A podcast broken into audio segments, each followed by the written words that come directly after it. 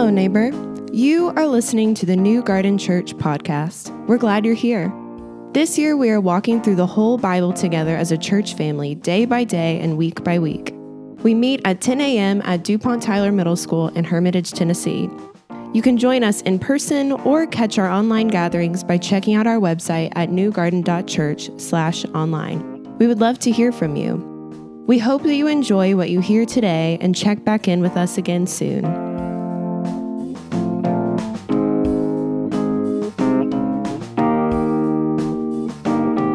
Welcome to week 50 in Long Story Short.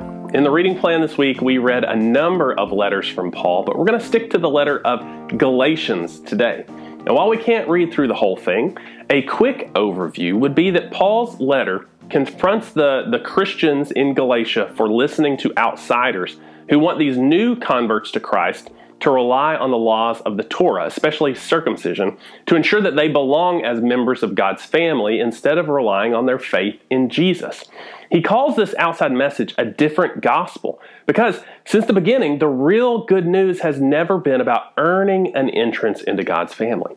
To prove this, Paul points back to Abraham as this prime example, reminding the Galatians that Abraham never earned his right relationship with God.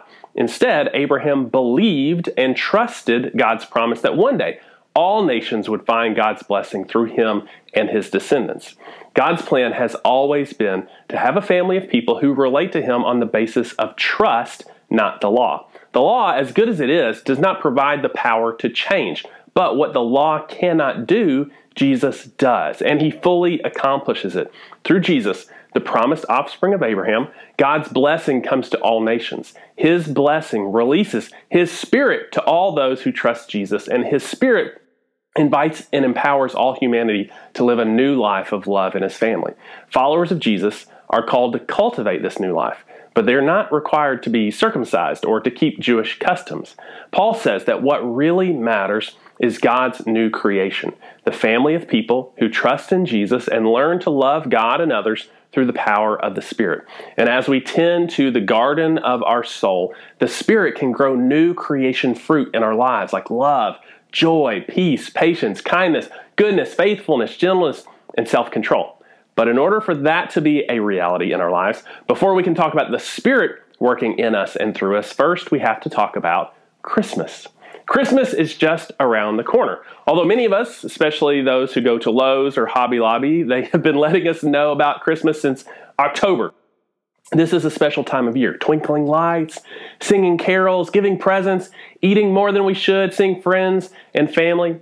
And as much as we try to remember that Jesus is the reason for the season, it's easy to get caught up in the commercial aspects that our culture has promoted for decades. And so it would probably be wise for us to step back for a few minutes and remind ourselves what Christmas should really be about.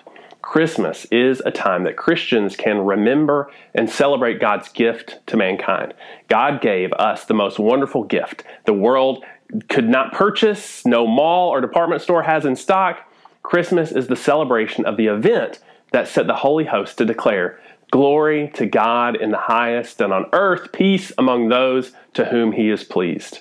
Christmas reminds us that at a specific time, in a specific place, a specific Christmas gift, the gift of all gifts, was given for a very specific reason. That gift was our Lord and Savior Jesus Christ. Now, what does this Christmas gift really mean for us? What does it mean for God to have sent his only begotten Son to the world? Well, the verses from Galatians today reveals several things about God's great gift to us, his Son, Jesus. The first thing we can learn is this the gift of Christmas was timely. Have you ever waited for something and thought it would never come? Maybe it's an Amazon package. Uh, maybe you've received something at just the right time. Perhaps a paycheck that came just in time to pay a bill. Maybe it was a gift that came just in time for your birthday. Maybe it was a message you received at just the right time. The same is true for God. God is an on time God. He's never late, though we may wish He would hurry up sometimes. We may wish for God to act on our schedule. God is not required to act according to when we think He should, but that does not mean that He does not act. God has a plan. He's had a plan since the beginning of time, and this is what Paul highlights in his letter to the Galatians. When the time was right, God sent his only begotten Son, Jesus, to come to be the Savior of the world. But when the fullness of time had come, God sent forth his Son, born of a woman, born under the law. Now, most English translations say something like this when the fullness of time came, but I kind of like the way the New Living Translation renders it. It says, But when the right time came, God sent his Son. At the right moment in history, God sent his only begotten Son into the world. Now, scholars say that there were several factors that made this such a suitable time for God to send Jesus and for the gospel to flourish. Like there was relative peace throughout the Roman Empire. There was an excellent road system that made it easier to travel from city to city. There was also one common language across the empire that made it easier for people to communicate with each other. So, because of these factors, the gospel of Jesus Christ spread. It spread across the known world in ways that would not have been possible in earlier times. Now, these are all important factors for Jesus to be born and for the gospel to be proclaimed at just the right time. But the most important factor is that God determined that this was the right time to send his only son. God alone determined when the right time was to send Jesus to the world. He had endured mankind's sin with much patience and had sent the long expected Savior of mankind, who was promised all the way back in Genesis chapter 3. Remember back in January when we talked about that? What uh, the prophets had foretold centuries before and what Israel had longed to see for so long came wrapped in swaddling clothes in a manger in a little town of Bethlehem about 2,000 years ago. So significant was the birth of Christ in human history that the church later divided time by this event into the year of our Lord and before Christ. The birth of Christ came at just the right time and according to God's sovereign plan. The other thing we learn is that the gift of Christmas is redemption. One of the lessons that Scripture teaches us is that we are in debt. Now, how many of you like to be indebted to somebody else? Now, most of us do not like that. Debt enslaves the borrower to the lender. Debt puts a person in bondage to the one that he or she owes. But we are all spiritually indebted, enslaved by sin and unable to purchase our freedom. We're like the unforgiving servant who owed his master 10,000 talents, billions of dollars in today's standards. And no matter what he could do, there was no way possible he could pay it. He was to be imprisoned with no hope of release, but only by the mercy of his master was he forgiven his debt. Likewise, we are slaves to the righteous requirements of God's law. None of us is capable of perfectly following the law, which is why God sent Jesus to free us from the bondage of sin and the law. Now look at verses 4 and 5. But when the fullness of time had come, God sent forth his Son, born of a woman, born under the law, to redeem those who were under the law, so that we might receive adoption as sons. The word redeem means to purchase or to buy one's freedom.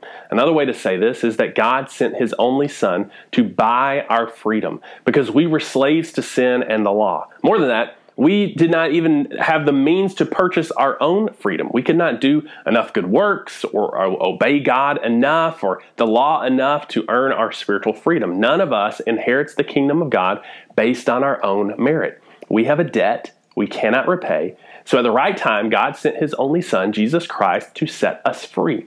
Jesus came to purchase our freedom. He did that on the cross when our sin was nailed to the cross. He took on our sin and on God, and God's wrath so that we would be free from the guilt of sin and the requirements of the law. And as a result, we're freed from our debt to sin and to the law. We're like the servant who was forgiven an enormous debt he could not pay. Christ has purchased our freedom that we could not pay ourselves. So we're free from sin and yet sometimes we still find ourselves being enslaved. One way is through legalism. This is trying to earn favor with God by trying to be righteous through our own actions. Stop doing it. You will fail. Like trust in Jesus as the full payment for your sin and the fulfillment of the righteous demands of the law. Another way is by living like those who are enslaved. While we cannot free ourselves or meet the righteous demands of the law by our own actions, we also must not live like those who are still imprisoned by sin and the law. There are those who think that accepting Christ gives them a license to do whatever they feel like, whatever sin they desire to do. But Christ not only saved you from the guilt and judgment of sin, He also saved you from uh, to live an abundant life for Him. So, are you living that life, or are you living like a prisoner? Now, another truth from Christmas is this: the gift of Christmas is adoption.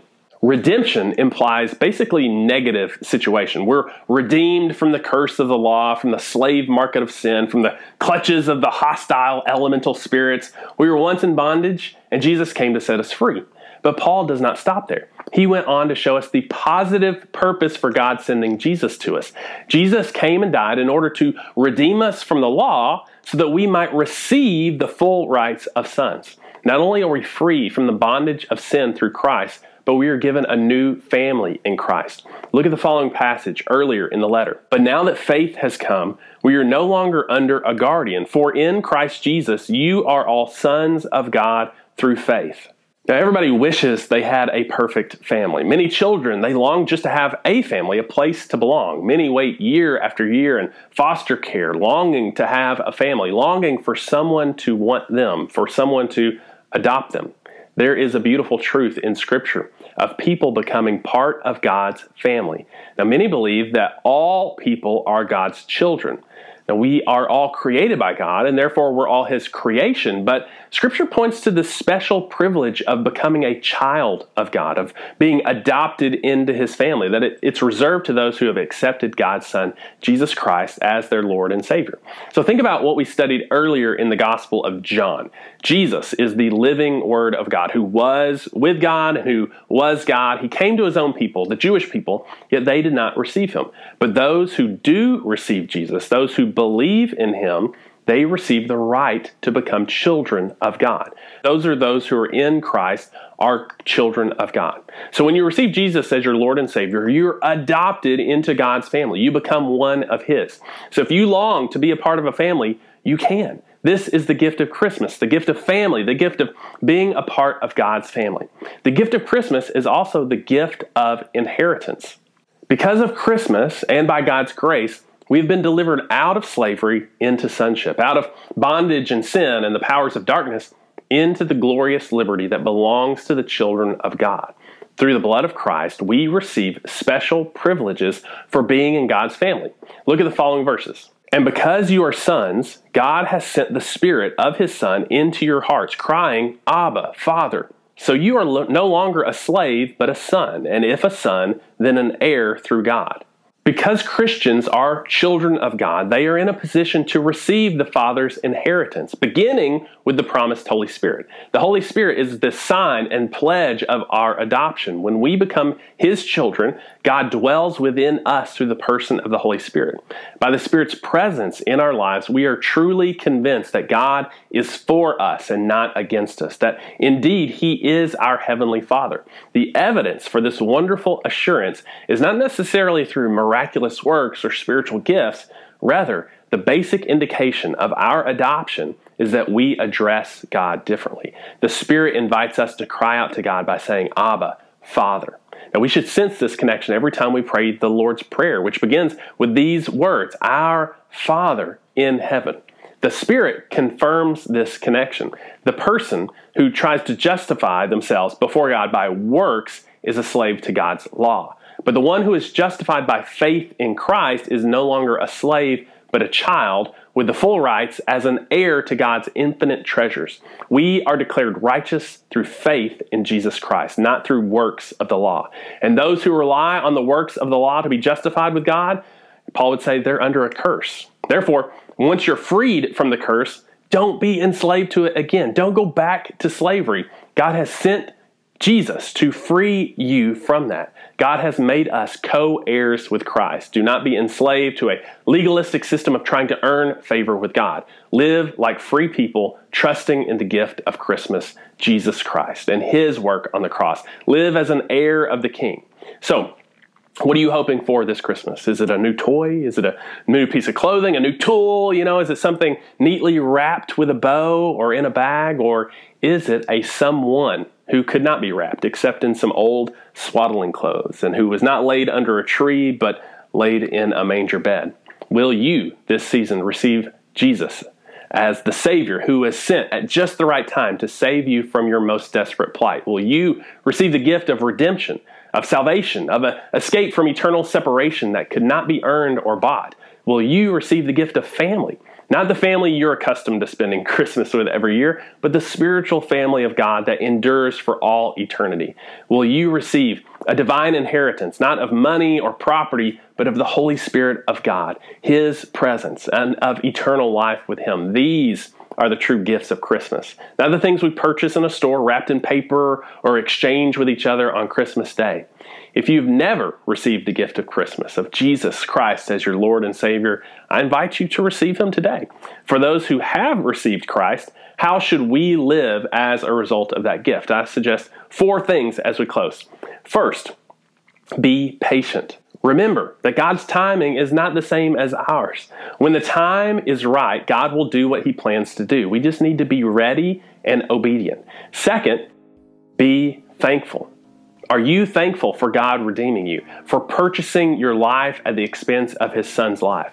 Think of the bondage that you were in prior to Jesus, and then cultivate an attitude of gratitude for the freedom that you have as a result of God's gift of His Son. Third, remember who you are. God sent Jesus in order to adopt you into His family. Maybe your earthly family is not that good, or maybe you don't even have a family at all. But through Christ, we are all brothers and sisters in God's great family. And, and then finally, celebrate your adoption. Live like a free child of the King. If God has adopted you into his family, live like a free child of the King. Trust Christ completely for your salvation. Christ redeemed you for you to become his. He did not free you so that you will remain in sin. This is good news, and this is what Christmas is all about.